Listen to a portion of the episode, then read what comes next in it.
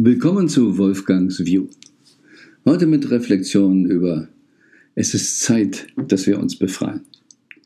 Und damit meine ich eine physische Befreiung, aber insbesondere auch eine emotionale. Physische Befreiung, sind wir denn gefangen? Ja, wenn wir uns die jüngste Corona-Geschichte anschauen, wie viel Lockdown, wie viel Quarantäne, wie viel Wegsperren es da gegeben hat, wie viele Verbote irgendwo hinzureisen, wie viele Verbote zu demonstrieren etc. es gegeben hat. Das ist Unfreiheit, was wir da erleben. Und, ich sage auch mal so, ungerechtfertigte bis Unverschämtheit. So, nun werden wir ja ein bisschen klarer in dieser ganzen Corona-Zeit und erkennen, wie leicht es ist, dass nur durch einen kleinen Anstoß Politiker ein ganzes Land lahmlegen können. Und das alleine ist ein Zeichen für mich, hm, dass wir noch nicht wirklich in einer echten Freiheit leben, wenn jemand eben so schnell was verändern kann. Grundrechte aushebeln kann und nicht die Mehrheit des Volkes mehr abstimmen kann. Das ist Unfreiheit. Aber ich habe des Öfteren ja schon vom Kaiserland, von dem alten historischen gesprochen und dass es wirklich Zeit ist, dass wir mehr Basisdemokratie haben, dass in solchen Fällen eben das Volk viel mehr eingebunden wird. Und nicht dadurch, dass man ihm erst Angst macht durch Medien oder Angstkampagnen. Nicht, dass man 20 Millionen für Werbung ausgibt, damit die Menschen Angst haben. Das ist nicht wirklich fair, das ist Manipulation. Also müssen wir uns frei machen, nicht manipuliert zu werden. Wie bin ich so frei in den Gedanken, dass ich Interesse an Wahrheitsfindung habe? Worum geht es wirklich, wirklich? Und wie kontrolliere ich diese berühmten Faktenchecks? Okay, nun wird, bleiben wir bei Corona nehmen, nun wird es ja wieder ein bisschen klarer. Wir kommen wohl hoffentlich jetzt auf die, wie sagen wir, auf die Normalität ein bisschen zurück.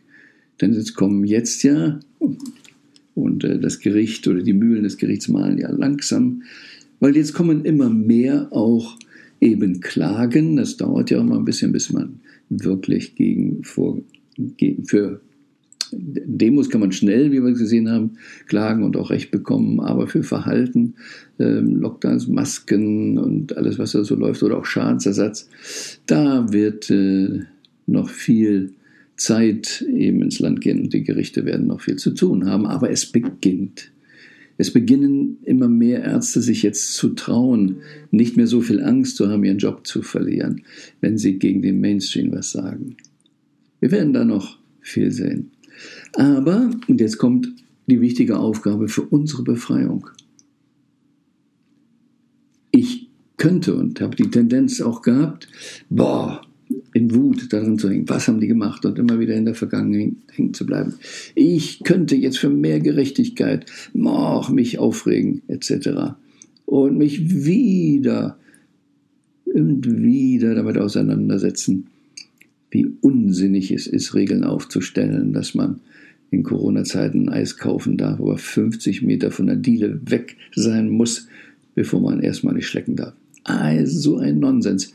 Und das ist eine Einladung, sich damit auseinanderzusetzen und emotional dran zu hängen. Und wir müssen uns befreien. Wir müssen uns befreien, emotional an etwas zu hängen. Denn erstens bedeutet es, grundsätzlich in der Vergangenheit zu hängen. Zweitens bedeutet es, dass da Energie gebunden ist. Und immer wenn dort Energie gebunden ist, steht sie mir für was anderes nicht zur Verfügung. Wenn ich emotional so reagiere, bin ich nicht in meiner vollen Power. Jemand anders kann dann auch noch das triggern. Ich kann nicht mehr neutral sein. Wir müssen uns befreien, weil wir in der Gegenwart leben wollen und die Zukunft gut vorbereiten und gestalten wollen. Dafür muss ich emotional frei sein. Ich muss emotional frei sein, um die besten Entscheidungen zu treffen. Ich muss emotional frei sein, um der Wahrheit auf die Schliche zu kommen und nicht zu versuchen, meinen Emotionen gerecht zu werden. Das ganze Leben ist Wahrscheinlichkeiten. Und je mehr wir das verstehen, dass das ganze Leben Wahrscheinlichkeiten ist, können wir eben auch nicht 100% planen. Die erfolgreichsten Investoren sind diejenigen, die Wahrscheinlichkeiten abwägen. Buffett ist ganz berühmt dafür, aber viele andere auch.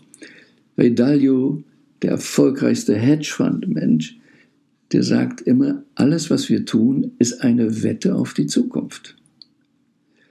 Und das bedeutet bei Wetten, dass wir uns wieder Wahrscheinlichkeiten überlegen, was wird eintreffen.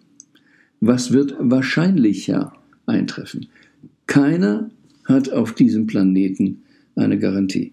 Aber wir sind manchmal so dusselig. Wir haben eine Erwartungshaltung. Wenn die nicht eintritt, sind wir enttäuscht und beschimpfen andere. Und dann hängen wir ewig mit unserer Emotion an etwas fest. Wir hängen dann an etwas fest, was so irreal eigentlich ist, weil es gibt ja nichts Fixes. Es sind alles Wahrscheinlichkeiten. Und wenn ich das kapiert habe, dass es Wahrscheinlichkeiten sind, dann brauche ich auch keine Enttäuschung mehr bei enttäuschten Erwartungshaltungen oder verstehe dann Enttäuschung im Wortsinne Richtung richtig. Es ist eine Befreiung von einer Täuschung. Also, Befreien wir uns von emotionalen Anhaftungen. Befreien wir uns von den Fantasien, dass wir nicht mehr enttäuscht werden können, beziehungsweise uns über die Freiheit der Täuschung freuen. Und befreien wir uns, indem wir immer mehr Selbstverantwortung übernehmen für all das, was unser Leben betrifft. Und das bedeutet mehr Verantwortung für viele Menschen, was Kindererziehung betrifft, Gesundheit betrifft. Deshalb gehört viel mehr Power, Macht an die Basis, an die Menschen und nicht an den Kaiserhof. Reflektiert mal, wo könnt ihr euch befreien? Wo hängt ihr an Bildern? Wo hängt ihr emotional? Ihr könnt loslassen.